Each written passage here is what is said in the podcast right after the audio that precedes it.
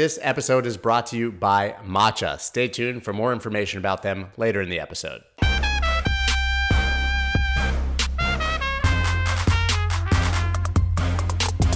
What's up, everybody? I'm Scott Melker, and this is the Wolf of All Streets podcast, where twice a week I talk to your favorite personalities from the worlds of Bitcoin, finance, trading, art, music, sports, and politics, anyone with a good story to tell.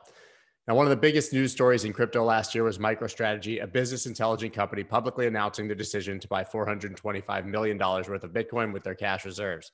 Since then, the trailblazer behind this company, who is today's guest, has continued to do what he believes in most, which is buy more Bitcoin.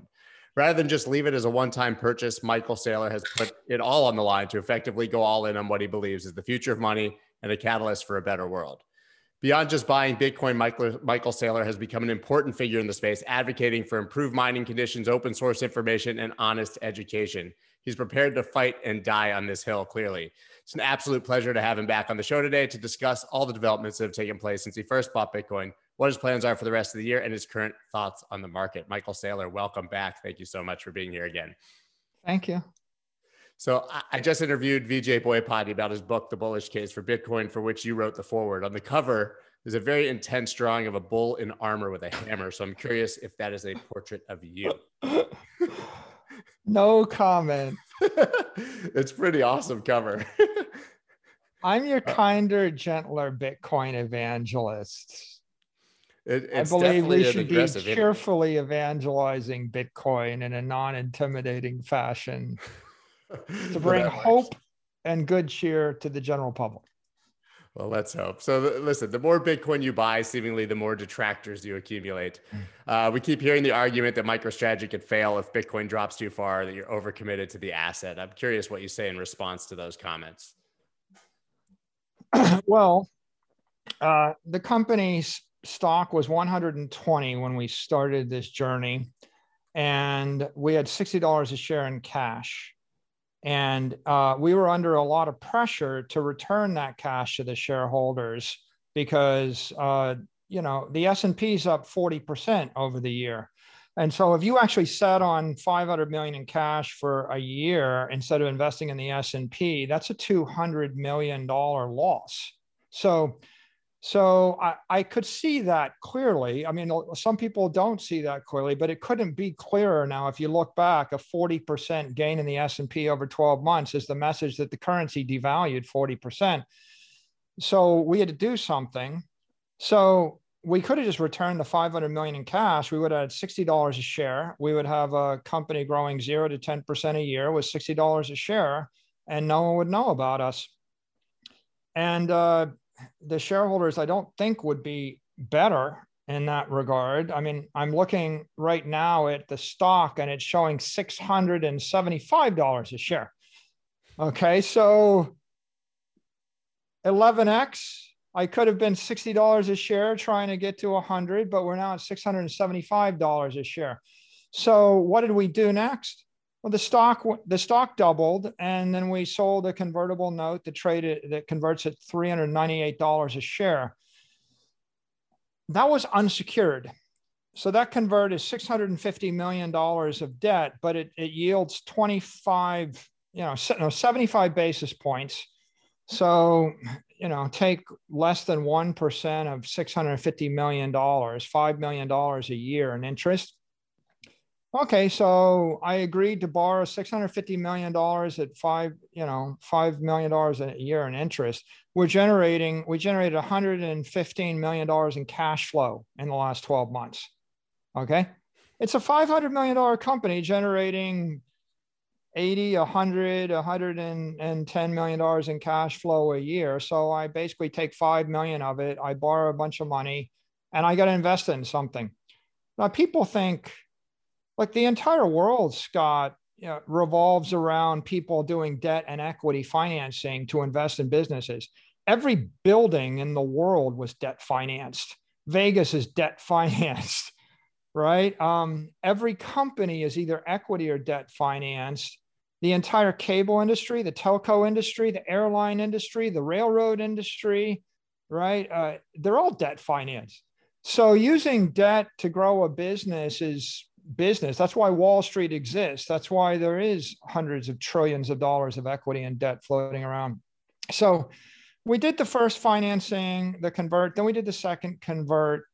And the second convert was we borrowed a billion, $50 million at 0% interest.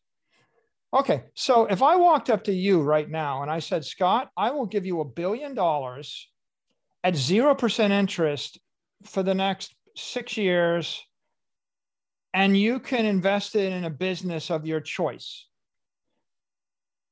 You either have a business that you are bullish on or you don't, right? First question Would you take the money? Of course. Of course. Of course you take the money. Okay, McDonald's, you know, has debt. Every, I mean, how many? Find me an S and P 500 company that doesn't have some debt. Like maybe a few, but it seems like, like uh, if someone wants to wants to loan you a billion dollars at zero percent interest, you would uh, you would invest it. So the question is, what's the least risky thing you can invest it in? I happen to think that um, that Bitcoin Bitcoin is dig- is big tech without all the risks of big tech. So, so if, if I if you if I offered you a billion dollars and and at zero percent interest, would you buy the S and P 500 index with it? Not now. Yeah, now it's looking risky, but if you'd done it a year ago, it's probably a good idea, right? Sure. And and if you had actually done it six months ago, you still would be up would you buy big tech, Apple, Amazon, Facebook, Google? Well, I mean, you know, they're all all time highs right now, I think. So um, I, I, I think that it's, if you asked any investor in the world, would you borrow a billion dollars at 0% interest to invest in your investment strategy? Like, if it was fixed and it wasn't marked to market, then I, I think they would say yes as a general rule. So what what we did there was was kind of obvious. Um, and then the, the the last financing we did was the stock was down four hundred dollars a share, and uh, we could have sold four hundred million dollars worth of uh, equity, but it would have been ten percent dilutive, and bought Bitcoin with it. But instead of that, issuing four hundred million in debt at six and an eighth percent interest doesn't dilute the common stock shareholders and it doesn't dilute the convert holders either. And so, would you borrow money at 6% interest for seven years?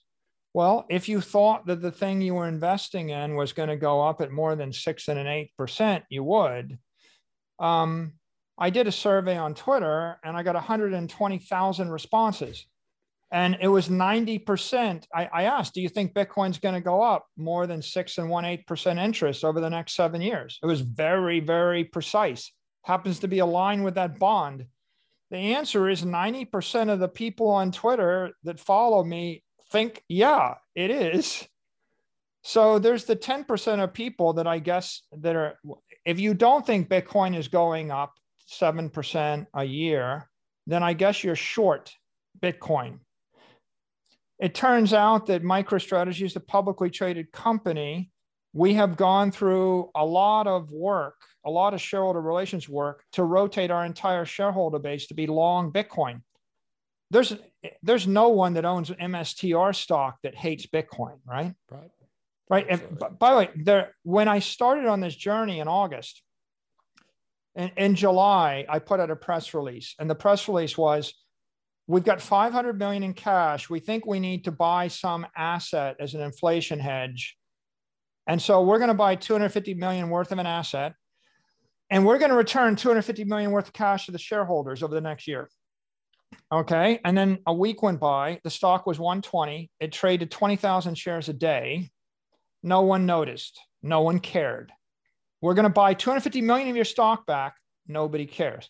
Seven days later, we accelerated it. We're okay. We have a Dutch auction. We're going to buy 250 million worth of your stock back at up to $140 a share at a premium. And we're going to, we just bought Bitcoin. Now 20 days goes by. Everybody that hates Bitcoin, that short Bitcoin, either got to sell above 140. They sold between 140 and 155, or they got to sell into that tender offer and you get to get off the train. You don't have to be invested in the company.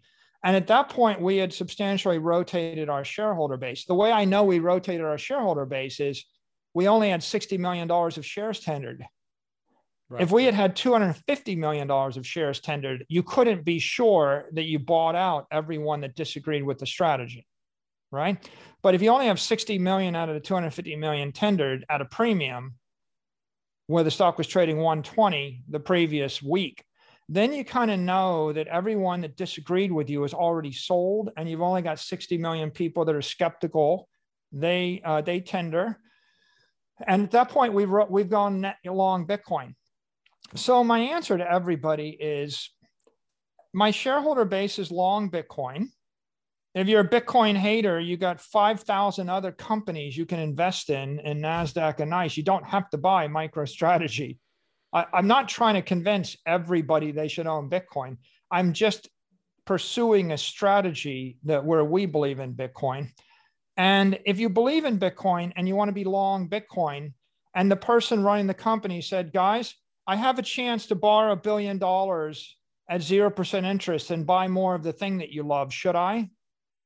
Well, of course you should, because you wanted to own the Bitcoin. If you like Bitcoin, and you, you can have a billion dollars of it and if someone said i'll give you two billion dollars of it for free how do you not like that so so um, it's i'm pursuing and the company is pursuing a long leveraged bitcoin strategy and now the question is am i putting the company at risk well Scott, I could go and pledge a billion dollars of Bitcoin and I could take out a margin loan, loan to value 50%, mark to market, and I could buy Bitcoin.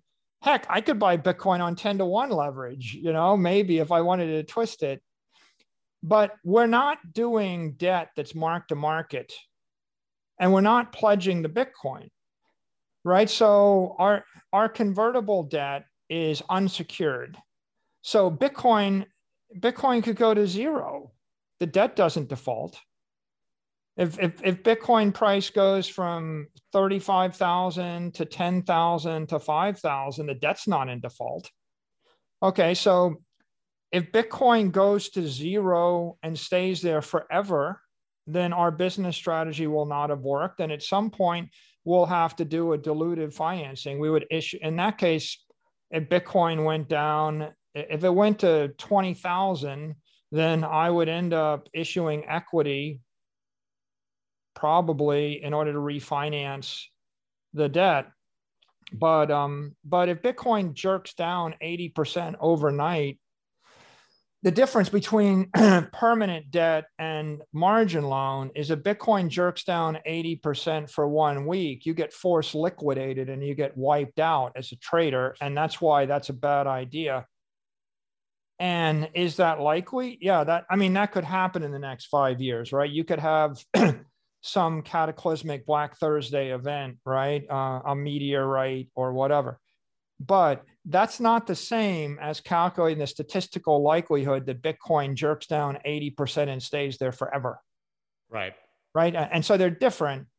And if you look at the senior debt we just did, we we basically uh, financed the cash flows of a software company. So I could either wait for a decade in order, or I could wait for, for seven years to buy $500 million worth of Bitcoin, or I can finance it up front and buy 500 million now and pay six and one eight percent interest to do that. We pledge the intellectual property of the company and we pledge the um, the cash flows of a software company.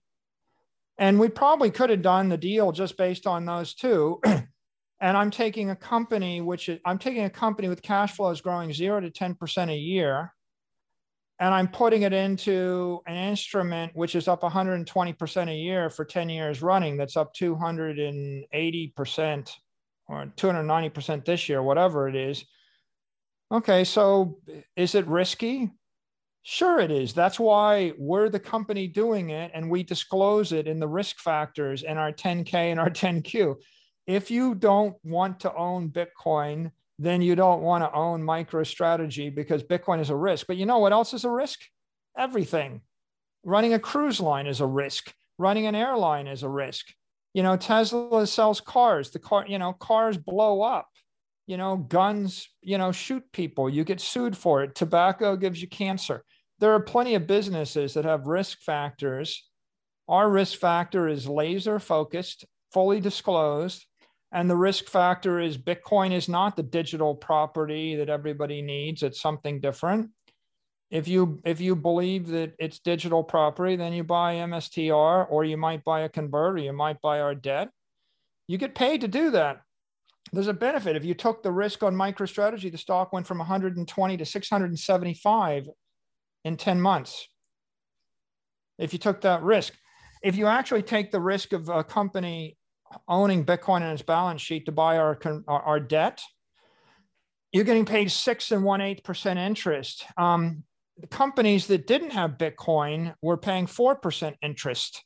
The junk bond index is 3.9% interest. You can buy a company losing money and you can you can loan them money so they can buy their stock back and get paid 4% interest. Is that a bigger risk or a lesser risk? You know, people are loaning money to Apple at 2% or 1% interest. So you're getting paid a fat yield in order to own a different instrument. And uh, of course, with that piece of uh, debt, we actually also we bought 500 million dollars of bitcoin with 500 million in debt. Well technically we bought 487 million of bitcoin with 500 million in debt.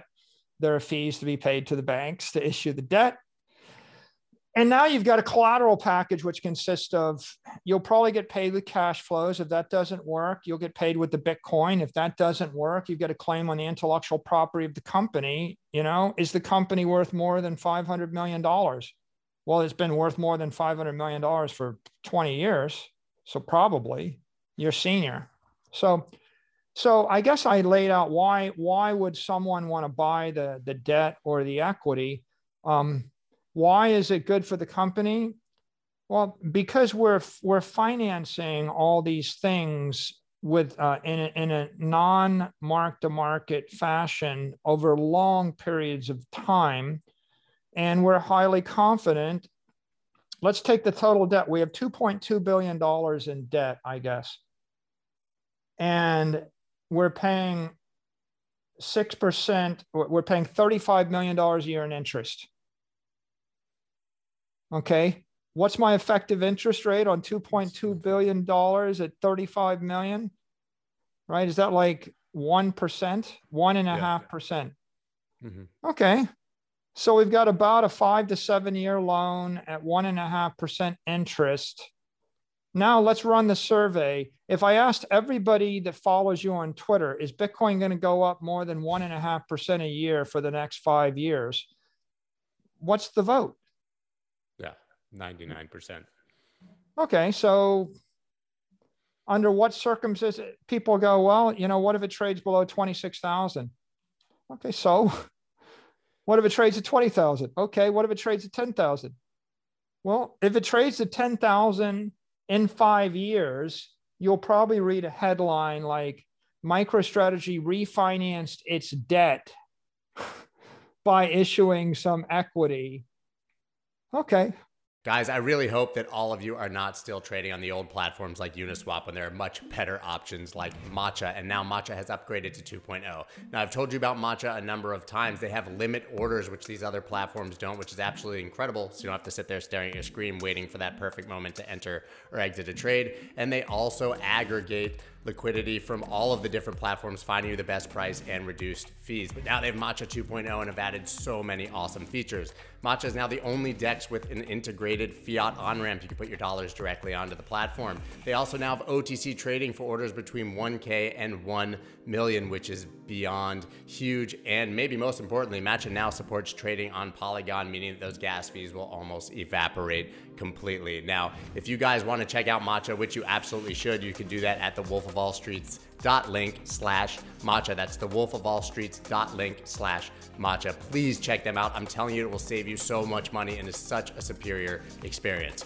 Do it now. Doesn't the very fact that people concentrate on those numbers show uh, extreme short-term mentality and that they're completely missing the point? Because it it's assuming that there's a trigger for you to sell just because for one moment you're underwater, which clearly is not the case for any long-term investor, any long-term investment. Yeah, I, I think that um, that Twitter, there's a lot of people on you know on Twitter and on the Reddit groups and and the like, and they want to talk about get rich quick schemes or trading schemes, and they want to tell you how to trade this week and and I've I've been pretty consistent. I think uh, you know ever in all my interviews I've said I don't really know what'll happen this week, this month. I'm not even sure about this year.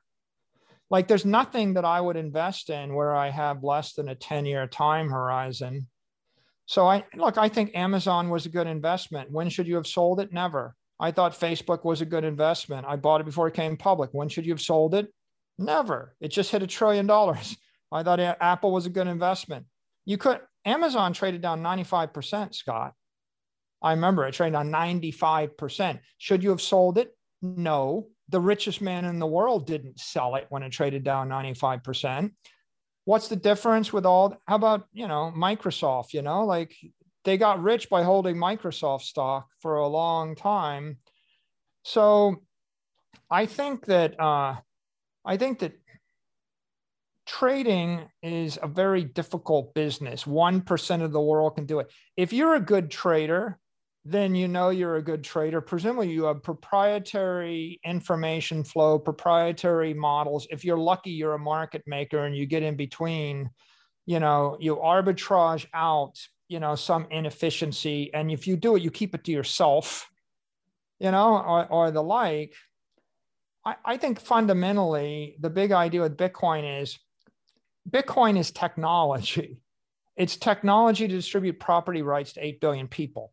If I want to give education to 8 billion people for free, you don't do it with books and libraries and, and bricks and mortar institutions. You do it with digital books and digital lectures on YouTube. And if I want to give joy to 8 billion people, you don't do it with Steinway pianos and orchestras and CDs and records. You do it with digital music for free. You pay nine bucks a month and get 50 million songs, and you give it, and you pay $15 a month and you give it to your family with the family plan. And for $3 a month, you can give 50 million songs to your daughter or your wife. That's how you give music to the world, digital music. If you want to give wealth to the world, if you want to make the world rich, you give them digital property. You cannot do it with gold. You can't distribute an ounce of gold. You can't do it with land.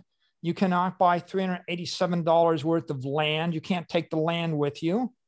The gold gets seized, it gets mined, the property gets taxed. The tax rate in Florida is 2% a year.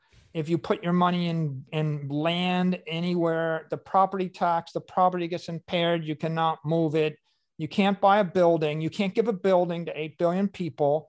It's pretty clear you cannot give physical property to 8 billion people you have to give digital property, digital music, digital books, digital photos, digital communications, digital everything. The reason Facebook's a trillion dollar company is digital, right? Google, Facebook, Apple, Amazon, Bitcoin, digital something.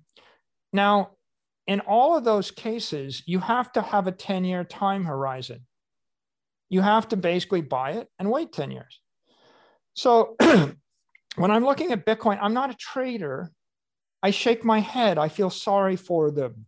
It's like, tell, give me an example of a billionaire that made a billion dollars shorting Apple, Amazon, Facebook, or Google stock with trading algorithms. Name one. You can't even name a millionaire, probably. it's like, like I, you know, you're gonna you're gonna short or trade Bitcoin. It's like shorting and trading Amazon stock yeah, it's like you can find and cherry pick a 12 week time period when maybe you got short and you are correct. I mean, I have people on Twitter and they post, yeah, Saylor, he told people to mortgage their house, sell their house to buy Bitcoin when it it's 60,000. Well, no. I mean, first of all, I told people to buy Bitcoin when it was 9,500. They right. let they leave out that part you know, very famously, you remember what it was like, what was it, like 18,000 or so when we spoke last year I mean, mm-hmm. it must have been in the teens. So I've been consistently telling people Bitcoin was a good idea since I bought it and I started buying it in the mid 9000s. And uh, I've never told someone to sell it and I never told them to trade it. And my position on mortgaging is no, you shouldn't sell your house, keep your house. I like houses. But if somebody wants to loan you money against your house at two and a half percent interest for 30 years without marking it to market, and you have a business, you ought to take the money and invest it in your business. And if you and if you have a portfolio that you believe in, you know, truthfully, it's probably a better idea to, to take the two and a half percent money and put it into a broad equity index today, given money printing, than not.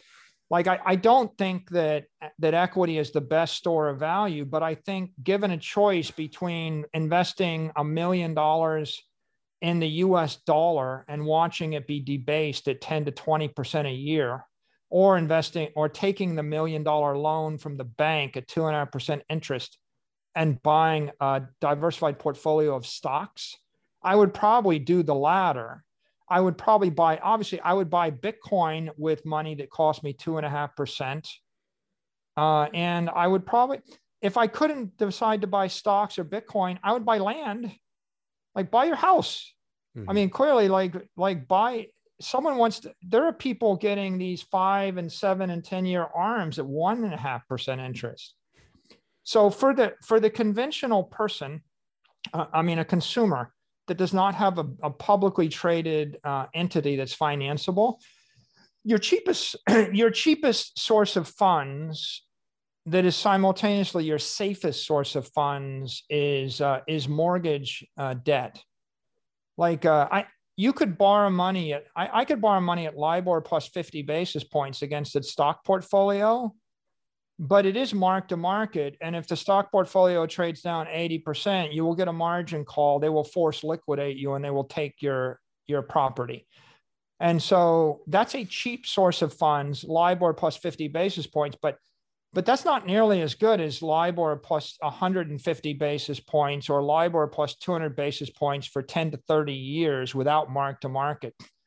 And so if you understand the stochastics of this and the volatility, you know, there, there's probably there's nobody in the world, I think, that has a better source of funding than a two or two and a half percent mortgage against real estate because that's being subsidized by Fannie Mae and Freddie Mac and the US government. They're, they're creating subsidized financing. So when someone says you shouldn't borrow against your house, or, or you know, I'm going to sell Bitcoin, which,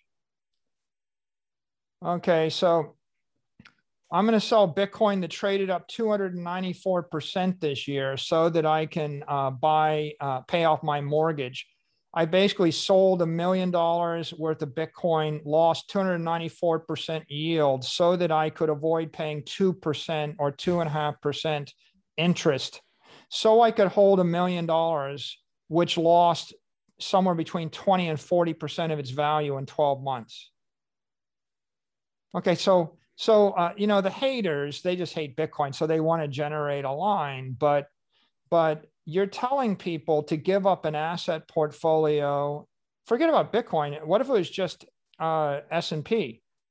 Would you sell S&P portfolio a million dollars, lose 40% gain so that you could avoid a 2% interest rate so you could hold money that was losing 20% of its value against scarce assets? You know, I just don't think it's good. So in an inflationary environment, if you can finance at a rate that's lower than the monetary expansion rate.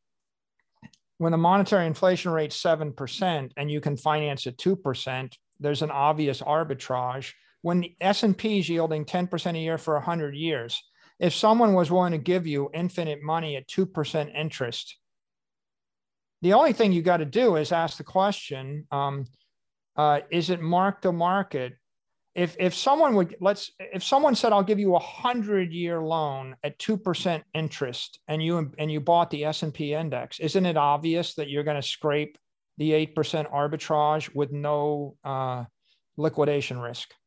Yes. Yeah. So if it's thirty years, probably.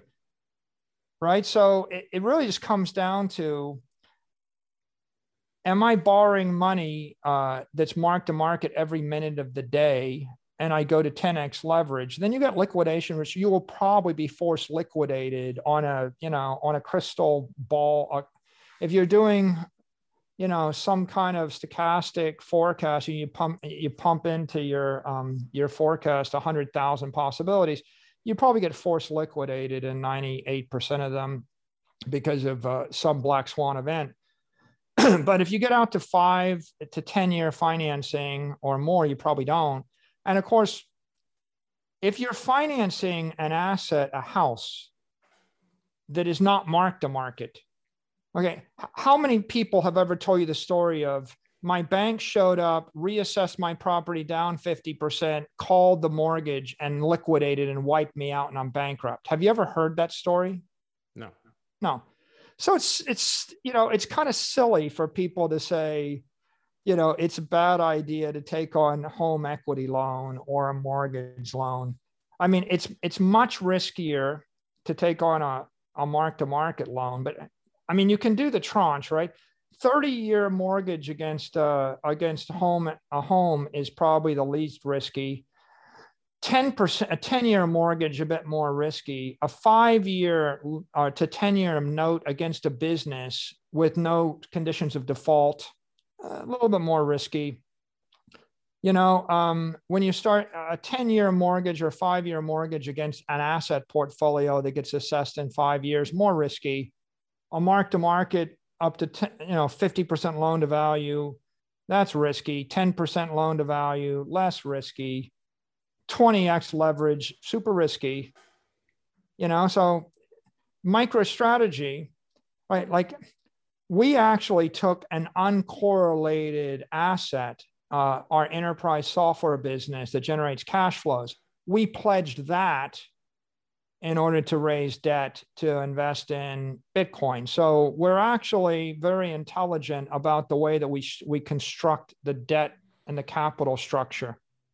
If I if I wanted to make it riskier, then I would um, securitize the Bitcoin directly and if I wanted to make it more risky, I would simply post the Bitcoin and I borrow 10% against it.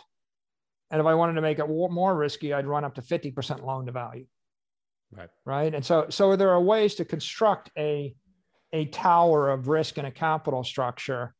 But, um, but uh, most people on Twitter, right, there, I, I don't see a lot of parsing. I, I suspect that 99% of the people that would criticize us for doing this haven't even read the debt instrument or the SEC filings. They don't or they wouldn't understand or they wouldn't understand it if they read it. And I was just going to say I think your average person in this country has a has a fear of debt or a lack of financial education which is not provided by the system. And so you have this sort of binary debt is bad feeling and don't understand that, you know, taking a 2% uh, interest on a mortgage and paying the same $2,500 payment 30 years from now as today is obviously with inflation a far cheaper payment and is the best bet to make every time. And you can take money right now and park it in USDC and earn 9% with that loan and do absolutely nothing. And theoretically, if you believe in gaining yield, you can buy Bitcoin and get six and a half percent if you trust the platforms and are comfortable with the counterparty risk. I'm curious if you as a company have explored any of the yield strategies for your holdings? Yeah, I I, I talk to everybody in the market, and um, I keep track of of what's going on. Um, believe it or not, Scott, I'm still in my rookie year. Like, I haven't gone one year in Bitcoin, so this is our first year. And our first year, our focus was do the equity financing to buy Bitcoin, do the first convert convert to do buy buy Bitcoin, buy Bitcoin with our cash flows, but do the second convert to buy Bitcoin, then do the secured financing to buy Bitcoin, and um, and then make sure that we uh, we communicate and we build institutional awareness. And uh, and we had to educate our auditors and we have to educate our lawyers we have to educate our shareholders we have to educate the general public. So in that environment during that time frame bitcoin is is you know up 294%. So those yield offerings might have yielded, eh, you know, what would they yield? Four, four percent on Bitcoin on Bitcoin. So I might have got four percent more. I go from 298 percent to 302 percent. Right. But I can tell you, as a public company officer, my risk and my regulatory headache and my legal headache and my accounting headache would have been 10x higher. So I, I, I would have, you know, I would have put my finance team through 10x as much complexity in order to get comfortable with the counterparties. First, we got to figure out who do we trust. Then we got to figure out how, what is the risk. Then we have to figure out how to disclose that to the public shareholders. Right. Then we have to figure out what the legal issues are. You know, so there's a lot of work to get that last four percent. And what what's a more profitable use of time? How about borrow a billion dollars at 0% interest? The billion dollars at 0% interest was invested in Bitcoin at 20,000. And so, or, or not, not at 20,000, but the 650 million was invested at 20,000. So, you know, we made almost, you know, 500 million off of that or 400. We made a lot of money off of that, some amount of money. You can do the analysis, right? So um, what we're doing is we're we're carefully thinking through what's most accretive and then what's best for us. If I was um, an individual and I had five years holding Bitcoin and I knew, you know, I was much more comfortable my position and I was a private individual and then I, I had a good comfort level with whatever the entity was offering me uh, yield, then maybe I might enter into that. I think ultimately the first step is you establish Bitcoin position and you find out how you want to custody it. And that's a major debate, right? We could spend hours talking about how you should custody it and then how you should how you should acquire it. I think the second step is banking a Bitcoin. Do I borrow against it? Do I lend it? Do I generate yield on it? And uh, it's second order. It's important in time, but I tend to fall into the camp of the obvious thing to do if you if I bought a billion dollars of property in Manhattan 100 years ago, I would have held it for 100 years and then I would have mortgaged it. And the Fed would have printed 7% more money every year. And the value of the property in Manhattan would have gone up more than 7% a year. And then I would have taken uh, loans tax free to live off it. And then 100 years later, I would have bought the property for 20 million. It would be worth a billion. I would have 700 million of debt on it after 100 years. I'd have 300 million in equity, and I never would have generated a, a taxable event. And I probably, you know, maybe I would rent it. Maybe I'd rent, you know, like maybe I'd have a rental business there and I'd be doing financing and I'd be thinking about managing the property. But you know that that's uh that's the way to think about that. So one, one we, point I'd make, sorry, please, uh, that's interesting, if I could, if you roll the clock back one year, now we have hindsight. If you had a million dollars, or if you were sitting in a position where you could have um, invested a million dollars a year ago, or a hundred thousand, pick any amount, uh, and maybe you could borrow a hundred thousand against a house a year ago and you think about um, what you could have done with it what are the what are the mistakes? If you borrowed a $100000 and you bought gold you lost 2% of your money. You would have 98000 worth of gold if you bought a hundred thousand uh, borrowed a hundred thousand dollars a year ago and you bought long duration government debt 10 and 30 year government debt you would have lost 12% of your money that was an awful idea. Pretty stupid, right? Why would you ever buy debt and, and loan the federal government uh, money for 30 years for 1.2% interest for 30 years, right? I mean, hopefully no one would buy 10 year and 30 year debt. 10 years we're yielding 70 basis points or 50 basis points and the like. So those are two mistakes. If you borrowed the money and you just held it in cash, you would have the money and you would pay 2%, you know, and so that's that. But what if you'd done everything else, right? If you bought a house with the money, Single family houses were up 24%, according to the headline in the Wall Street Journal last week. Okay, so if you bought a house 12 months ago, that was smart. You know, not a bad idea. Why you bought a scarce asset. If you bought a portfolio of S&P stocks, you were up 40%. So you would have had a 38% arbitrage. You would have made 38% on the on the loan. If you bought big tech, you're up 47%. If you bought Bitcoin, you're up 294%. You know, you could probably list a whole set of meme stocks that did even better and probably some cryptos that did even better. They all have more risk, but you know, it's like take a take a flyer. If you did it, great. Uh, myself, like I'd like to invest in things that I can hold a decade. I wouldn't be holding AMC stock or GameStop stock for a decade. Even, you know, you could have made money on Carnival Cruise Lines and the airline trade, but I mean, I just wouldn't do it because I want to buy something and hold it for a decade. But um, but generally, the what's the one mistake? I mean, unless you were going to buy gold or long dated sovereign debt with the money that you borrowed, the one mistake would be not to have borrowed the money. That's the biggest mistake because you almost couldn't you almost couldn't lose money investing in anything. Right? I mean, it, I mean, I'm sure people did. How do you lose money? You oh. uh you you trade it right? You basically buy GameStop, you short GameStop on margin, or you do some kind of short dated trade. And, and I, I've lost money on short trades. Like there, there is nobody in the world that here's what I think about that. No one in the world is so smart they can guarantee your short-term trade is going to work.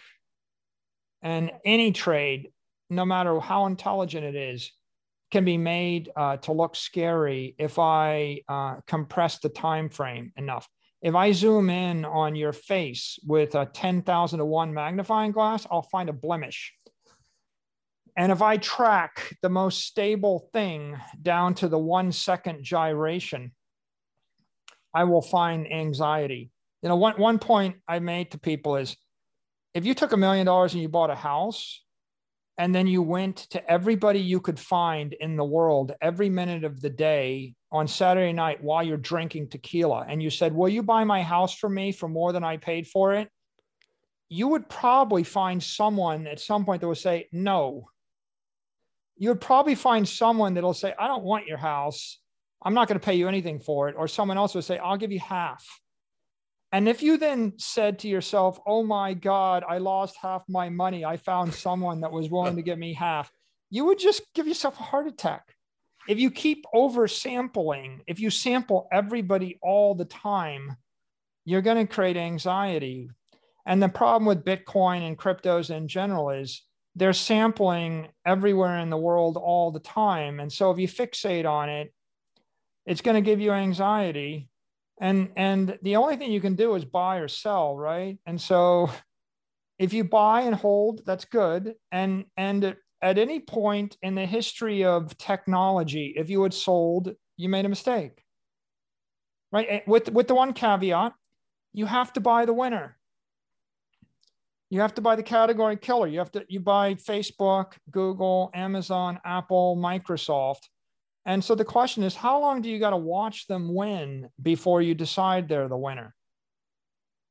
I mean, I think 30 years is a bit late. If you got to wait for 30 years before you pick the winner, right, you probably won't get outsized returns. But you could have watched them win for 10 years and bought them and still made a lot of money. And that would be Bitcoin under $4,000 last year. Yeah. I would say.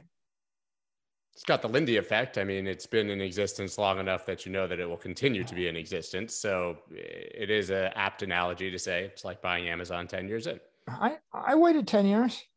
Like, I, I mean, like if you bought it in 2013, you were inspired and you took a lot more risk and there's a lot more question mark. But waiting until 2020, like what, how about 2021? I mean, really like are you still to are you still to classify it i mean it's it's certainly more stable and more successful than facebook was in 2012 or Google. If you look at the market caps and, and the stability of Facebook and Google and, and Amazon and even Apple, you can find that it was 98% skepticism on those stocks 10 years after they had established their business model.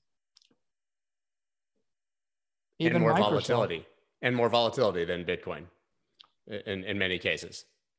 It's like, yeah, I mean, Facebook was the idea that I'm going to collect and channel all the social energy in the world on a digital network, hmm. dematerializing friendships and communications and, you know, the like. And it was a totally revolutionary idea, but it's worth a trillion dollars this week. Tipped. Well, I want to I want to pivot a bit to China because I think yeah. we both agree that uh, they're making a monumental mistake uh, cracking down on Bitcoin mining. As I mentioned, I talked to Vijay Boyapati and he posited that it was about bureaucracy and actually the Communist Party disallowing lower level members to profit from Bitcoin and not really about energy, which is the narrative. Since you know Sichuan we know is largely using an excess of hydroelectric power. I mean, can you talk about the situation in China? Why do you think it's happening? I know that you believe it's a trillion dollar mistake uh, yeah. especially in context of the timing. So, what do you think the real story is there? Look, the real story is that is capital controls in China. The, Chi- the Chinese don't want capital to flow out of their country. They want to keep. They they've got a closed economic system. You know, um, for example, stocks in the Chinese stock market would trade with a PDE of 30 when they were trading with a PDE of 15 in the US stock market. I remember going to China and I sit with business people. Okay. And they would say, yeah, well, you know, you should take your company public on the Chinese stock market because you would get a 40%, 40 multiple instead of a 10 multiple. I'm like, okay, but they're like, yeah, but the one problem is you can't like get the money out of China. Okay, it's closed system, you know, and then the problem, their problem is they can't get money out of China. So this has been the case in China forever the Chinese currency is pegged to the dollar and it's been pegged to the dollar, but the only way to keep it pegged to the dollar was to prevent the capital from from uh, flowing. I think that at some point um, the Chinese decided that there, there, was too much potential for capital to flow out. One way uh, to evade the capital control is to buy Bitcoin mining equipment and then mine Bitcoin, and then you've got hard currency. The other way would be to trade OTC Bitcoin. So I think you had a lot of people in China that had a lot of Bitcoin, uh, a lot of capital. Like what? What do you want to do if you're a Chinese billionaire or you're a Russian billionaire? What do you want to do? You want to get your money out of the country, right? Why did the Russians always own yachts in the Med? Because it's it's floating capital.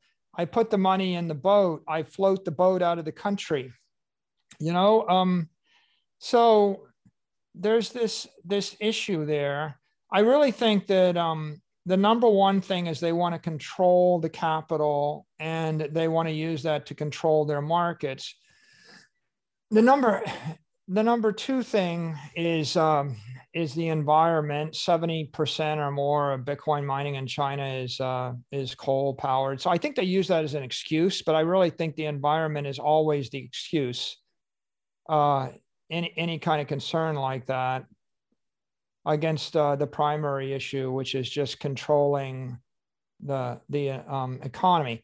Now, I think that um, the rest of the world's different because the Chinese have a hard peg. I mean, CNY is pegged like six and a half to the dollar, and there's all sorts of speculation. The euro is not hard pegged to the dollar. And so if you have free or floating currencies with the pound, the euro, other currencies that, ha- that don't have that kind of hard peg to the dollar, they don't have the same kind of um, requirement. I, I, think as long as the cap, by the way, I don't think they've actually outlawed owning Bitcoin. I think they've, uh, so you could own it. I think generally politicians look at this and they want to, they say, they want to protect the tax base and if they have capital controls, they have to defend the capital controls. So, so any country that has capital controls you can look at will eventually, eventually put tighter restrictions on Bitcoin trading. You know, it, the problem in China is if they can convert Bitcoin to Tether, and if Tether can cross uh, national boundaries, then they've got porous capital controls, and you can't you can't have a capital control policy and allow people to freely trade past that. So you have to clamp down on the exchanges that would allow that. And that's what's going on. Do you think any of it's related to the development of their central bank digital currency? Um, it, not really. Like, uh, if I had $10 billion in China and it was invested in the Chinese stock market and I wanted to sell it and I wanted to put it in the United States at JP Morgan and buy the S&P 500, they wouldn't let me. Right. I, I mean, the first order issue is they want the money. Like if there's hundreds of billions or if there's hundreds of billions of dollars in China, they do not want anybody in China to move that capital to New York or London. They want to keep the capital in their system. And uh, so that's the Chinese wall. The Chinese wall is is an is a internet wall and a capital wall. It's not new. For example, the Chinese banned Facebook, the Chinese banned Twitter, the Chinese banned Google the Chinese won't let you have data outside of their country. so there's a very hard wall. And um, and the Chinese don't want you to move capital. And Bitcoin just happens to have gotten to the point where it was material. If it was immaterial, I mean, they'd already, you know, they shut down conversion of fiat CNY currency to Bitcoin in 2017, right? You right. you know that you followed that story, right? Uh, and so they just left this loophole, I guess, where people were trading. Uh, I, I, think they shut the retail trade out and they left the institutional trade functioning. And probably what you had was a lot of very wealthy, powerful people in China, probably that had control of provincial governments, and they were mining Bitcoin and trading it, and they and they had that opportunity whereas uh, the billion people and the consumer working class did not have that access. And the Chinese closed that loophole. The entire China exodus is really forced, rushed exodus of capital from China. I got a billion dollars of Bitcoin, I have to sell it. And I have to sell it in a hurry before I get audited by the Chinese government or be, before someone comes and asks me why I'm holding this, and I need to convert it into local CNY. So the Chinese have a history of providing amnesty. So you have three months to clean up your act. Just like the U.S., you know, the, you know, at one point they said, well, you know, if you have money in a Swiss bank account, you have three months to declare it and pay tax on it, and after that, we're going to bring charges against you. And lots of people declare it and get clean, and the other ones don't, and they get prosecuted. So this happened. It happened in 2017. The country gave people some number of months to move their exchanges out. You know, there's OK Coin and there's OKEX, right? And they split, you know, because you couldn't be trading fiat to Bitcoin in China. So they gave him amnesty. I think they gave him another amnesty. I think you saw this kind of rolling uh, rolling exodus of mining and exodus of capital. Who are the big winners? Look, my company buys Bitcoin at 35,000. I would have paid 70,000, Scott. If, if this had not happened, then Bitcoin would have gone 60 to 70 to 90 to 100. We'd be paying 100,000. So people buying Bitcoin in the 30s got Bitcoin at a discount. You got two types of people. You got the long term people that said, but for the Chinese exodus, we would have had to overpay. And you got the short term people that said, you're so stupid. You bought it at 50,000 and now it's 35,000. you should have shorted it. Well, shorting is like shorting electricity. It's like, no, I don't think so. If you think it's a, this is a Rorschach test if you understand that Bitcoin is digital property rights for 8 billion people going to change the earth, then you think this is just volatility and it's a buying opportunity and it's a windfall. And if you think Bitcoin is, an, is a random speculative gambling asset of no consequence with no undermining, underlying value, then you think, eh, it's like you were stupid. You shouldn't have bought it. And uh, obviously the technologists that understand it, we think we think it's a decentralized sound digital property network that can serve as the basis of the 21st century economy. This is a trillion dollar mistake for China because they had 60% of Bitcoin mining. It was worth 12 billion a year plus all the Bitcoin and it was doubling every year and it was going to 100 trillion dollars. And they could have had trillions and trillions of dollars. And instead, they held a gun to the head of their holders. They if I said to you, Scott, 15 years ago, if you owned half of Google and Google was worth $50 billion, and I said, you have to sell all your stock in Google, how much would you have lost? I mean, uh, billions and billions of dollars. It's like a forced liquidation, More, yeah. right? It's a forced liquidation of the dominant digital property network on earth. They they forced themselves out of the business. So that's why it's a geopolitical mistake. It's a tragedy for the people in China that own Bitcoin. I feel awful for them. Like it's it's just a tragedy. Now they got to, but for the Bitcoin miners in North America, it's a windfall. Right. Their revenues are going to double. Their costs are the same. Their margins have quadrupled or quintupled. Right. It's like in any business, right? If I if I went to a if I went to uh, Pepsi and I said, guess what? I'm going to outlaw Coca Cola and obliterate all their factories worldwide. What do you think? Like, sounds like it's a good thing for Pepsi. That's kind of what happened here, right?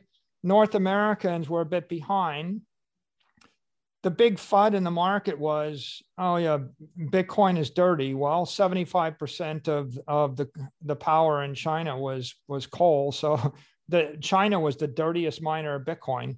The next FUD is China might take it over. That's not happening. The next. FUD was they dominate mining. That's not happening. The next FUD was it's a secret to undermine the dollar by the Chinese. That's obviously not the case. So now that you're through the China FUD and you're through all, all the Bitcoin is China coin type ridiculous narrative. Now the next question is, well, is Bitcoin good for the world? Well, it's good for the rest of the world, right? It's good for the dollar. What what you can see here is that if you're free floating currency, then you're going to see the US dollar float to 5 billion people's mobile devices, and Bitcoin is going to be the underlying protocol to synchronize all 5 billion devices. And if you don't synchronize on Bitcoin as a settlement network, you'll synchronize on Lightning as a transaction network, or you'll synchronize on another layer two, a proprietary layer two controlled by Binance or Coinbase or Square or PayPal or Apple or Google or Facebook, that then in turn settles on the underlying Bitcoin settlement network. And so the architecture of the world is kind of is becoming clear and and Scott, you know, when I when I wrote the book, The Mobile Wave, what I said was, and I said, buy Apple, Amazon, Facebook, and Google because they're the dominant digital networks in the Western world. China closed off China to Google and, and Facebook and Twitter and Amazon and the like through capital controls and information controls. And then they created their own version Alibaba, WeChat, right? Alipay, right? So Weibo. So China created its own little world. And what you saw was the Westernet, which consists of Western Europe, the United States, the rest of the world, that became one ecosystem. China, with their with their billion people, became the other ecosystem, and then you saw the category champions in both ecosystem. But ultimately, you know, like uh, yeah, I would rather own Google than own the equivalent in China especially because at least Google gives you right to property, which you can take to Sicily or Paris or London, and you can live in a free uh, economy. Whereas if you've got all your wealth and your business trapped in China, it's a closed system. You have to stay within China. You don't have access to the rest of the world with it. You can't take your capital. And so ultimately, they close themselves off, which you know, it works in the near term, but on the long term, Are you going to bet against Google? You know, I, I'm not. You know, like I don't think I want to do that, right? Like so. Yeah. So you know, that's what I think about that. That's helpful. It is. It's interesting. I mean, China is obviously an example an example on one pole of what we could see from governments, but then we have countries like El Salvador. Obviously, they're adopting Bitcoin as legal tender, talking about mining volcanoes. Where do you think that most countries in the world will fall?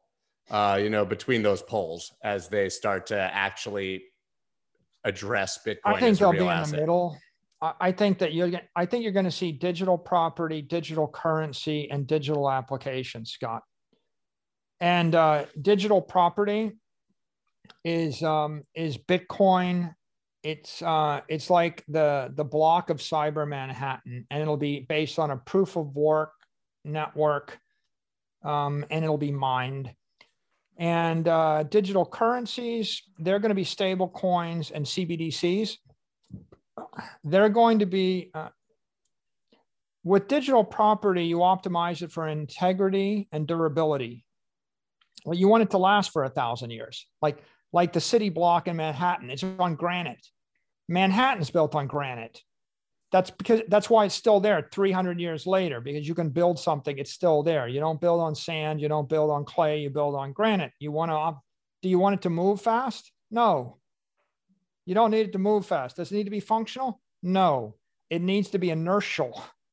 If I'm going to lean on something, I need to know it'll be there in 100 years. What happens if you build on sand? Well, what happened at Surfside in Miami Beach two weeks, a week ago, right? That's what happens, right? It's riskier. You build on granite, you build steel, it's heavy. That's property the currencies are going to be optimized for compliance and compatibility. You got to do transactions and you're going to get KYC, AML regulation. And I think you can expect most countries, they're going to wrap any exchange and any functionality around stable coin with AML KYC because it's just natural because they want to make sure that capital doesn't evade their tax or their or their regs. And then I think you got digital applications, the smart chains, uh, smart contracts, DeFi, all the functionality. Well, applications are optimized for functionality and performance. I need to do a million transactions a day. I need to do a million a minute. I need function. I need Turing complete. I need to do flash loans. I need to do stuff. Um, what what what are they trying to do? Well, they're if they're a platform, they're wanting to be the building on the city block in Cyber Manhattan. It's like, and because what can I do with a building? The, the Rockefeller Center is standing in Manhattan. It's nearly 100 years old. The city block is a thousand years old. You know, the Rockefeller Center probably stand another 100 years, but maybe not much longer than that. A lot of businesses have come and gone in the Rockefeller Center over that 100 years. Insurance companies, banks, discotheques, restaurants, membership clubs, condos. so digital applications are either a platform or they're an application. And the question is, are you making an investment for a hundred year time frame? Are you wanting to own the building for the next 50 years? Are you wanting to own the business that might be good for five years? There's some businesses that lasted, you know, 50 years, not many. Right. So so I would say it's like property is a 500 year time frame, a building or a platform is a 50 year time frame, a business is a 5 year time frame or 10 year time frame. They've all got different risk reward. It takes a lot more capital to own the property. It's capital intensive. Right? You can start a business in New York City today and you can rent the space for a year. Right? It doesn't take a lot of capital to start the business. The, to build a building is intermediate capital. So, how much capital do you need? What's your time frame? What's your risk tolerance? And um, Bitcoin will be regulated as property, and you'll pay property taxes on it, and you'll have to disclose. I I cannot transfer, you know, a billion dollars of property from here to Africa privately without paying taxes on it course. Right. Um, on the other hand, uh, an application, if you're going to get in the insurance business and you're going to sell life insurance on a DeFi network to a consumer, you're probably going to get your door knocked on by an insurance regulator that's going to say, you sold life insurance and you violated the following, you know, life insurance restrictions, you're overcharging or undercharging or whatever you're doing. And if you're going to trade stocks, if you want to trade Apple Apple stock as a token on Saturday night in the United States of America with quintuple leverage, the SEC is probably at some point going to say it looks like you're an exchange. And since we've already said you can't trade with that kind of leverage on exchanges, we have a problem with you doing it. Or if you're going to trade commodities, the CFTC is going to say if you're going to let you know American citizens trade commodities in competition with the CFTC, you know there are rules, right? Like everybody's got their regs. So if you want to trade uh, Eagles music on an NFT network on a platform and you're actually going to upload it, try uploading an evil an Eagles music video to YouTube and see how long it lasts before they rip it down. You can be like, well, that's fair use. Can I just use the, you know, the music from the Eagles, in the in the beginning track of my podcast? And the answer is no, you can't. Okay, so I think that that as you build application functionality, you're going to invite Apple application level regulation from the from the jurisdictions where you do business, and it, it's going to be slower it's going to take a while for people to figure out what they think about it and it's going to be very asymmetric and jagged right? Like some jurisdictions will will move more aggressively faster than other jurisdictions because of their political sensitivities. So that that's kind of what i think will happen. Mm. and if you're making investments you kind of have to you have to figure out you know what jurisdiction am i in right? El Salvador said, we're not going to charge you tax if you transfer Bitcoin. Okay, well, if you're an El Salvador citizen, that's a great thing for you. But if you're a United States citizen, you're going to have to surrender your passport and be an expat for 10 years before that's going to be a good thing for you. Right. So everybody's got their different thing. I don't really think that Bitcoin's going to be currency in the US ever, nor do yeah. I think it should be. I really think logically it should be treated as property. It's like owning a building or owning a bar of gold or owning a share of stock. It's property. And, and what it's doing is it's demonetizing other forms of property. If you if you have a million dollars and you have to choose whether you buy collectibles or a house or a second house or an ETF or or a share of Apple stock or start a business you know, or buy art, or buy a bar of gold, or buy Bitcoin. That's the fungible decision you have to make. Where do you want to store your monetary energy? And clearly, my message, you know, I even posted today, it's like uh, gold is no longer a store of value for monetary energy. That's why it's up 0% in a year where the S&P 500 is up 400% it's pretty clear the marketplace thinks that stocks are a better store of value than gold. And the marketplace thinks Bitcoin is a better store of value than stocks. So, ergo, digital property is demonetizing. Um, it's demonetizing other traditional assets, and uh, I think that the way the world will revolve is eventually they'll figure the best architecture for digital property is proof of work, decentralized Bitcoin mining, or mining in general. Um, and I think that the, that the architecture the world's going to adopt for uh, applications is proof of stake of some sort. You know, Lightning is a proof of stake network. It's a stake with Bitcoin. You know, these other staking networks, they're staked with something. I happen to think that it's if you're going to have a staked network, you're better off to stake with a financial asset that is um, uncorrelated to your network. So, for example, for example, um, I staked my my debt instrument, my five hundred million dollar loan, with cash flows from enterprise software, right? And then I bought Bitcoin. So right. I created an uncorrelated asset Bitcoin miners stake dollars. They use dollars and they use technology, mining rigs, and they use political capital. So, technical capital, financial capital, fiat capital, political capital, engineering capital, and human capital. They use people to create a mining operation that stakes the Bitcoin network. Right. And they use energy too, right? So, five different flavors of capital to stake Bitcoin. The Lightning Network uses Bitcoin to stake it. You could even argue Ethereum 2.0 will be using Ethereum 1.0, which is a st- which a which is a proof of work GPU mine network to stake it. You see, so to the extent you know, if you were going to spin up your own application, you know, Square Cash and PayPal, they have layer two applications staked with Bitcoin.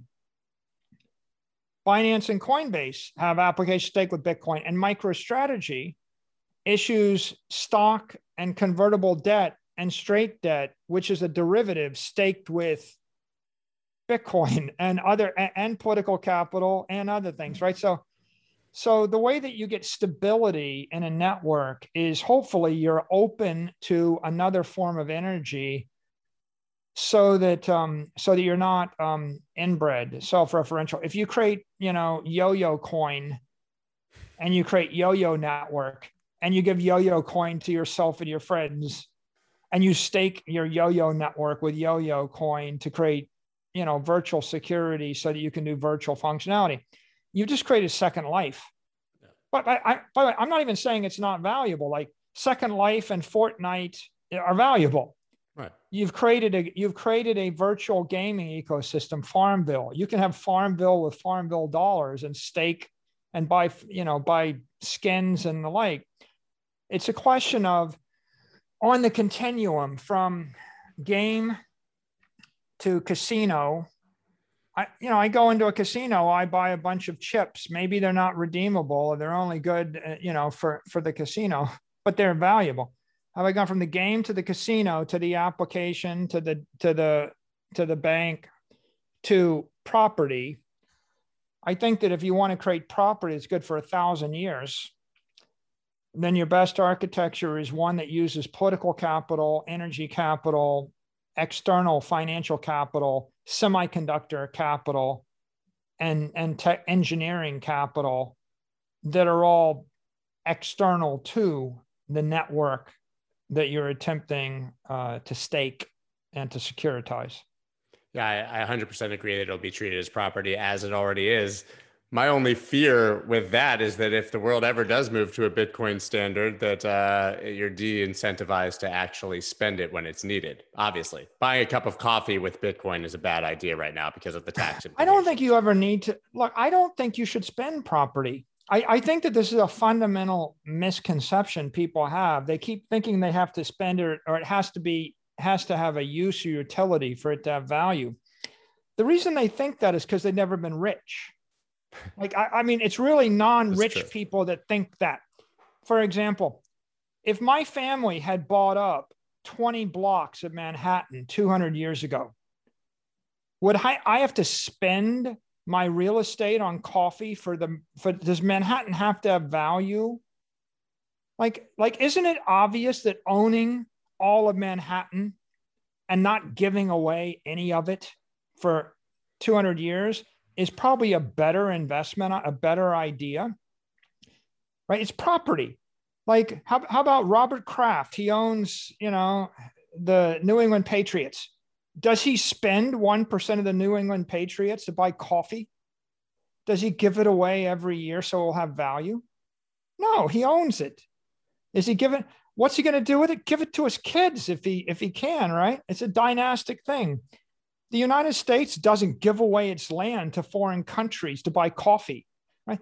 So if you have real wealth, if you have a franchise, if you own Manhattan, if you actually own like Jeff Bezos didn't get rich by spending Amazon stock on coffee. Jeff Bezos got rich by not spending Amazon stock. Larry Ellison still owns Oracle. You know, how did he do it? He borrowed against it, right? Rich families, rich countries, they borrow or they or they uh, they generate yield on it, right?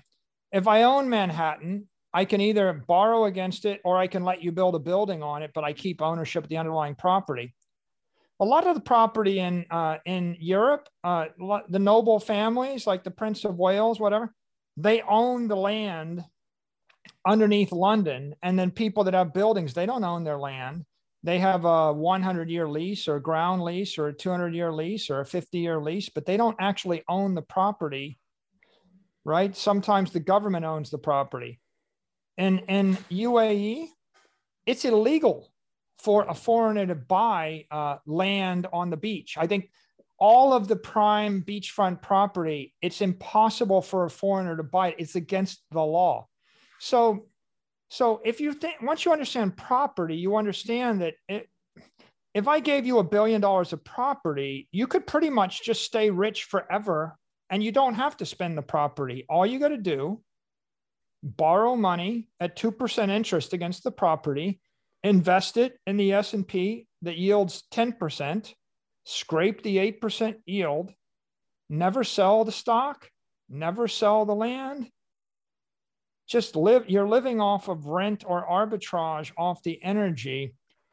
And that that's I think I think uh, a Vijay understands that what Vijay would say is the reason that Bitcoin is good money is because there is no utility value for it other than as money.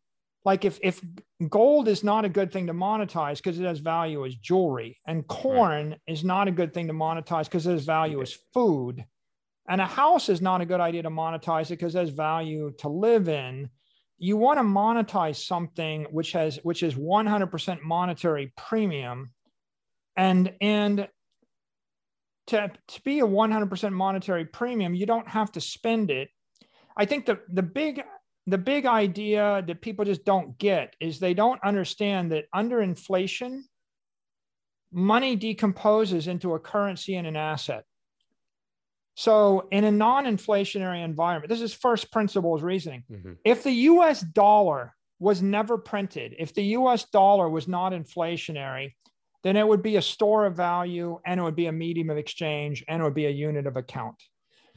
But when I decide to print 10% more dollars every year, it becomes a medium of exchange, a union of account, but the store of value disappears and it drifts. And the store of value becomes sovereign debt or gold or, or S&P 500 stocks or equity or Bitcoin, something. So when the, when the dollar inflates 20% a year, it's pretty clear the currency is no longer a store of value. When the currency inflates at 80% a year, it's not, a, you know, it's losing its value within six months, eh, you know, and so it starts to just totally break down. If you understood that, once you once you get that idea, you realize that for Bitcoin to have value, you don't have to spend it; you have to hold it and and the way that you execute your life is you um, you fund your your checking account or your you fund your working capital by borrowing or generating yield off of your asset. So uh, i have a, a million dollars of bitcoin. I borrow $10000 against it. I don't sell the bitcoin. I pay 3% interest. Bitcoin goes up 10 or 20% a year. I keep uh, funding a USD checking account against my BTC savings account.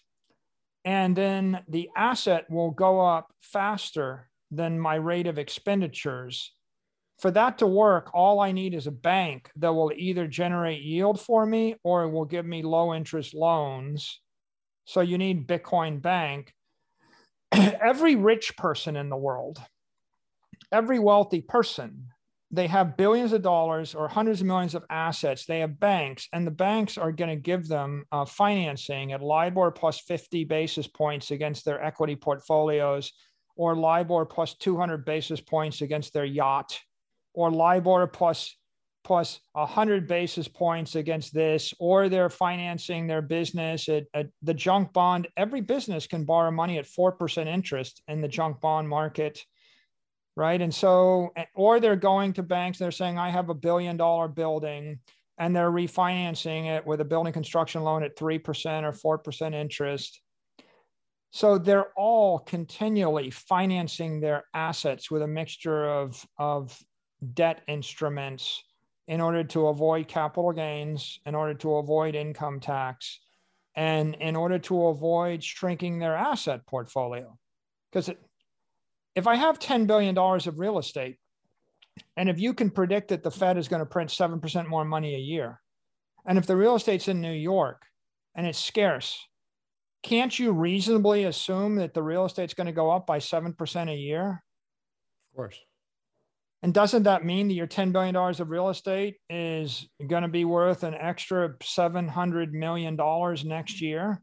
And doesn't that mean that you can refinance it and you can take $100 million a year out of that at 2% or 3 or 4% interest tax free forever? Yes. What about for a poor person who has $100 in Bitcoin and can't find somebody to lend against it? It's the, the, the principle is the same at all scale, which is you want to divide your assets into uh, a savings account that's in an appreciating asset, BTC, and a checking account that's in a depreciating currency, the same scale. And um, look, if you're if you're a poor person, the only way you generate wealth is you have to generate assets. So how do you do it? You either create a company, issue yourself the stock, or you have to save money at, another job. and then when you save money, you go buy something. It, you can buy a house with leverage. So if you can make enough for a down payment, then you can buy a house and the house goes up 7% a year and then you can generate home equity and, and, and lots of people did that right mm-hmm. lots of middle class people generated wealth by owning their own home uh, because they were able to buy it with leverage you can't do it without leverage. You, you, you're, it's hopeless without leverage now once you've done that right i mean the classic thing is i get a job i get a down payment i buy a house it appreciates i flip it I buy another house on, I get more debt. I pull the money out and then I make an intelligent investment in the stock market or intelligent investment in a business that appreciates. Now you have assets. Right. Now, what, what don't you ever want to do? You don't ever want to shrink your balance sheet. Ultimately, what you want to do is construct the balance sheet of the highest, the, greatest amount of high quality assets. Definition of high quality asset one that a wealthy person will want to buy in 10 years. That's a good definition. Sure. i mean common sense a house in the hamptons is uh, a picasso. What you know how about you know you bought 100 acres in the middle of kansas and you paid a lot for it? Well maybe it doesn't seem scarce. It doesn't seem desirable. It's not going to appreciate as fast. So find scarce desirable assets. The other thing is find something which is not going to force liquidate you. You know you buy dogecoin you know on margin and you might get wiped out before you make your money on it right? So some things are riskier than other things. I think ultimately you know the big disservice we do is we tell people you know you have to spend something for it to have value you don't have to spend shares of apple stock for it to have value i mean like it's such a freaking stupid thing to say you don't you don't have to mark zuckerberg never spent a share of facebook stock to be rich, right? Okay, I got a billion dollars of Facebook stock. I'm in real deep trouble because I can't spend it on coffee. No, I go, I pick up the phone, I call the bank, I say I have a billion dollars of Facebook stock, and they bought and they loan me a hundred million dollars at one percent interest, and I spend a hundred million dollars over the next 10 years. I never pay income tax. I have no capital gains tax. And the only question is, is Facebook going to go up or down over time? And uh, if Facebook is a is a franchise, then when am I going to sell it? The answer is I'm never going to sell it. You you just if you look at John Malone's life, John Malone is one of the great businessmen.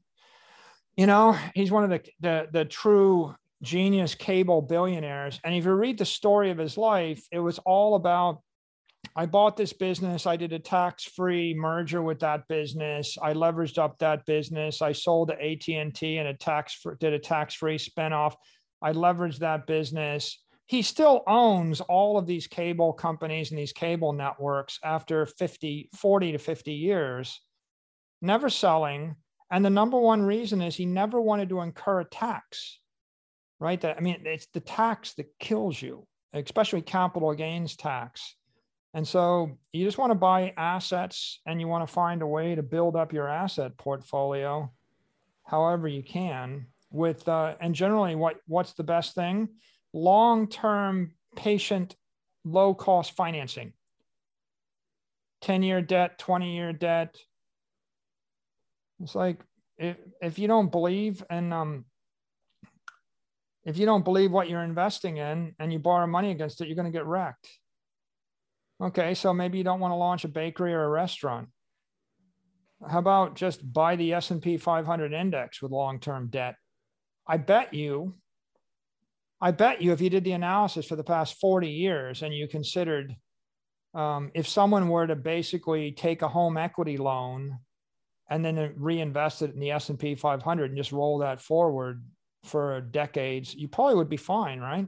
Sure. Like, like that would that would have been a simple thing, a simple thing.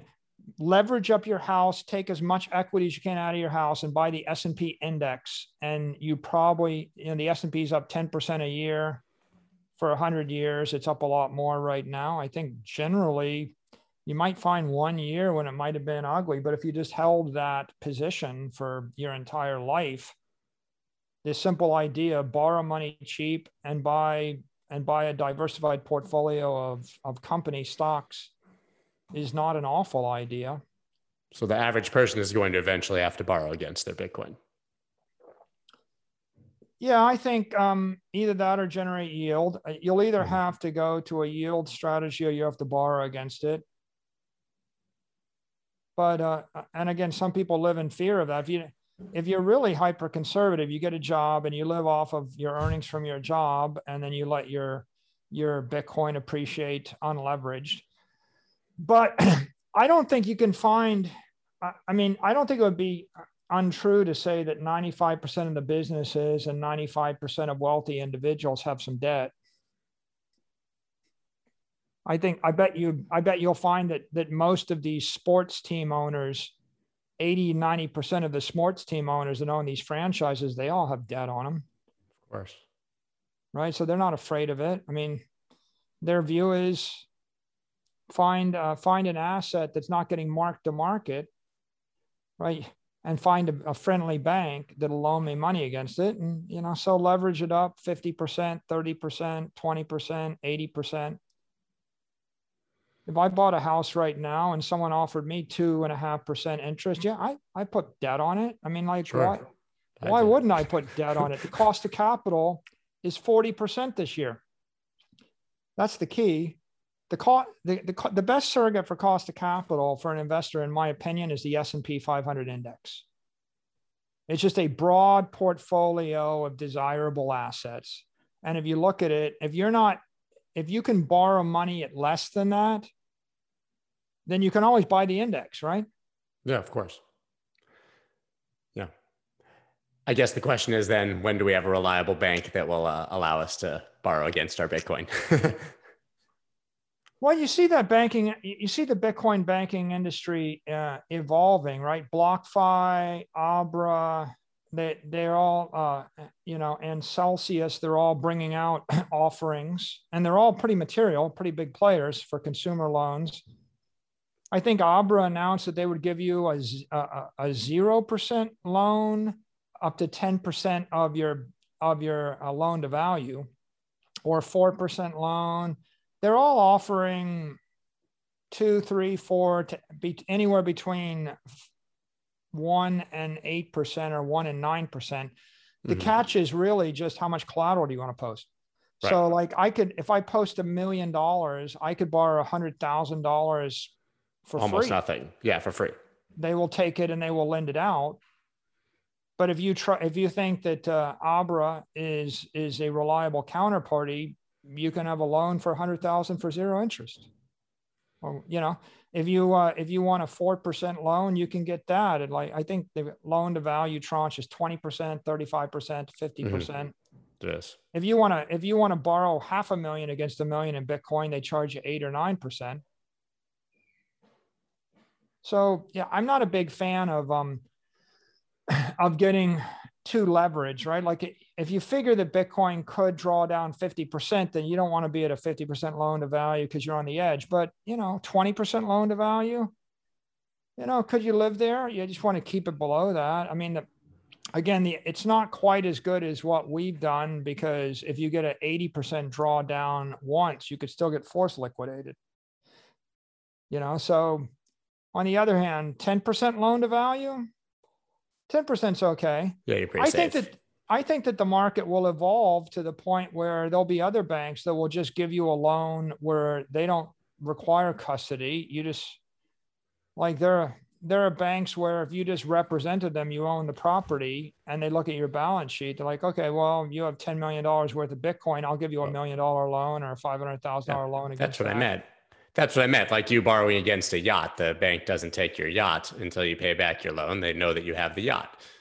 And you know what? Um, there's one bank that will that will uh, if you take the top five banks in the United States, there's one that makes most of the yacht loans, and there's three that won't make a yacht loan. I don't care how much money you have. Right. If you were find the right bank. if you walked in, you were Bill Gates or or Jeff Bezos, they still wouldn't loan you money against the yacht because they just don't trust the collateral. And so you you got to keep in mind that these are asset classes that that some players are willing to finance and securitize and lend against and, and insure, and others just won't. Right? You'll see a wide discrepancy in views.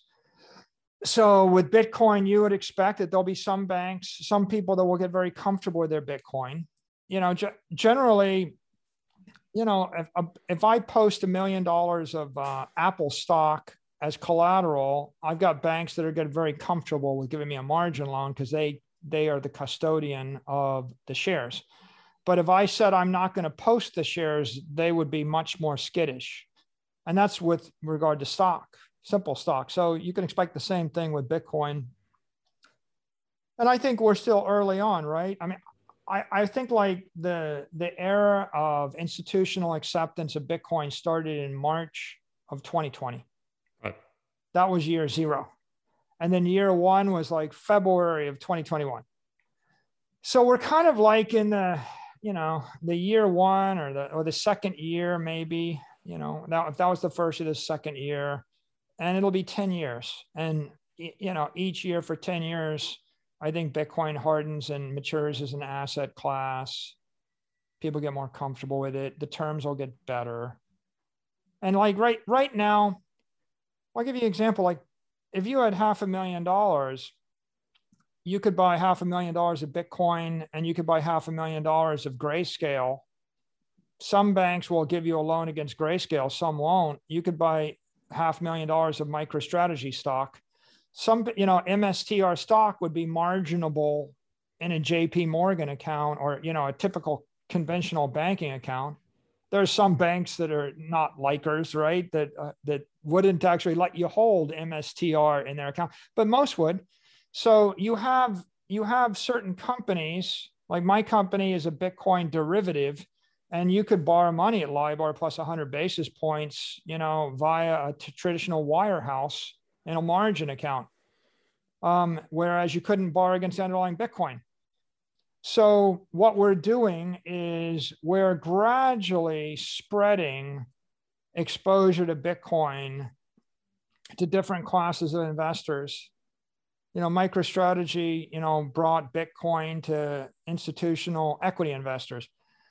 Our converts bought Bitcoin to institutional convertible arbitrage funds and that secured financing we did bought Bitcoin to Bitcoin to institutional fixed income funds. And then when the Bitcoin ETFs come out, that will bring another type of Bitcoin.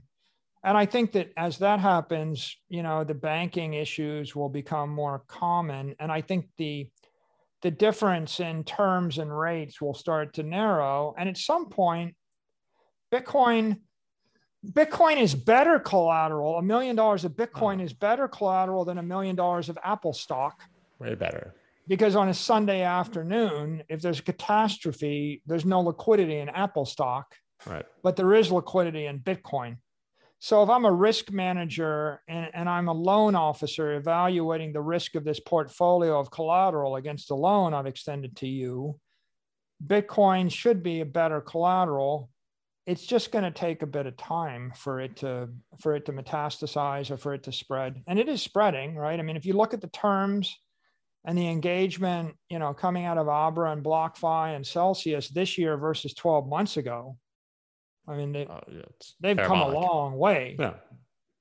And I think I've seen, I mean, it's an, you saw Square applied and they got a banking license and they're getting into uh, small, mid-sized financing, trade financing. And you saw PayPal set up, you know, their system where they said you could pay in dollars and fund in Bitcoin. Well, the next thing is Square and PayPal get in the business, maybe, of giving you credit lines against your Bitcoin it's kind of inevitable. Lots of these companies are offering a credit card. Like they're offering BlockFi's got, I think, a credit card coming. I saw one. So if they give you a credit card or a debit card, you're not that far from you're just living off of a credit line secured by your assets. And you know, again, if the asset goes up at 20% a year and if the interest rate is 4% a year, you can you can actually calculate if you have a million dollars and the assets going up at 20% a year right then you can calculate that you can reasonably spend $40,000 a year and never run out of money. And just keep rolling forward the debt right? Yep. So so it's kind of, it's it's kind of a simple thing. You can you can spend 5% of your assets forever as long as your assets are going up at 10% per annum. So I don't think people are, you know, everybody's been in the business for a decade. They've, you know, they remember a different world, right? Uh, okay, well, the last decade, you know, people that came to America in the first hundred years, they all died on the banks of the Potomac River. Go, you know, read the history of the Jamestown colony and and all of the other colonials in 1500 et cetera it was that doesn't mean it's like that to live on the potomac river today i mean there's a point at which you go from the wild west to uh, a safer you know regular environment. And i'm not uh, i'm not saying we've completely turned the corner on volatility but this is 50% downdraft. We had 80% downdraft. And you know, I, th- I think that we are seeing uh, a lot more stability as we go forward, and and it's indisputable. You could see more institutions entering the space. Absolutely agree, and I know that we've gone thirty or forty minutes over our time, so I will uh, let you go. Any parting thoughts or anything you'd like to share where people should follow you after this conversation? Uh, you know, um, my part, my final thoughts. I really think that the best way to understand Bitcoin is it's digital property for 8 billion people, and it's going to demonetize other forms of property in the same way that digital books sucked the information out of libraries and actual books and universities. And the same way that digital music sucked the music out of your CDs and your records and your phonograph and your piano and the orchestra it's a simple collapsing of the economy from a high energy state where it's very energy intensive and uh, and mass intensive uh, and and difficult to provide this thing to 8 billion people to a low energy state. And when anything crystallizes lots of energy gets given off just like the energy when you go from steam to water to ice. The energy that's collapsing because we're demonetizing gold. It's hard to move a billion dollars of gold. It's 30,000 pounds. It's hard. It takes you $5 million to move it from place A to place B. It takes $5 to move Bitcoin from place A to place B. As you, as you demonetize property and dematerialize all of these things in the economy that we live in the 20th century, you're creating extreme value. The value is going to accrue both to the underlying asset and it's going to accrue to all the applications that adopt the asset. MicroStrategy adopted Bitcoin for a treasury. Square adopted Bitcoin. Binance and Coinbase adopted Bitcoin. Every place that this digital property is plugged into is going to benefit, and then owning the property is the benefit. So once you understand that, you understand it's going to be a process that runs 10, 20, 30 years. I mean, eh, the first, the next decade is going to be big. The last decade was clearly big. You just got to look at it as a as a technology trend, and then obviously invest invest money that you can hold for the long term. I mean, not money that you need to have next Thursday because you'll get wrecked or wiped out on leverage. And if you don't understand what I said, go to hope.com there's a free course on Bitcoin for everybody. There's another uh, there's another set of lectures by Gary Gensler at MIT. There's another course. There's 10 hours of, of discussions that I've got with Robert Breedlove on energy systems and engineering. There's every book on Bitcoin. There are all the influencers and, and a ton of leaders in Bitcoin. There's podcasts on Bitcoin. There's tons of video on Bitcoin. Study it until you've concluded that you hate the idea or you like the idea. Because if you're not sure and you're living in fear and anxiety, it's pretty stupid to risk your life savings after two hours of study. It took you a lifetime to get the money. So it's funny that people will work a lifetime and they'll make investments in one hour. How about you worked a lifetime, spend 100 hours or 200 hours or 500 hours? After you've spent 500 hours thinking about it, maybe then you know you make long-term decisions and you'll feel good about it. You know why you did it. So i definitely encourage that. And then the third thing is you know follow me on twitter and i i share on you there do. every day. And uh, I, thank you for the platform and thank you for the chance to talk scott. And i always appreciate seeing you Thank you. Yeah, I can't wait for uh, round three because I probably could have done this for another three to five hours. um, so I do appreciate your time and we will do it again. Thank you so much. Okay. Yeah, all the best.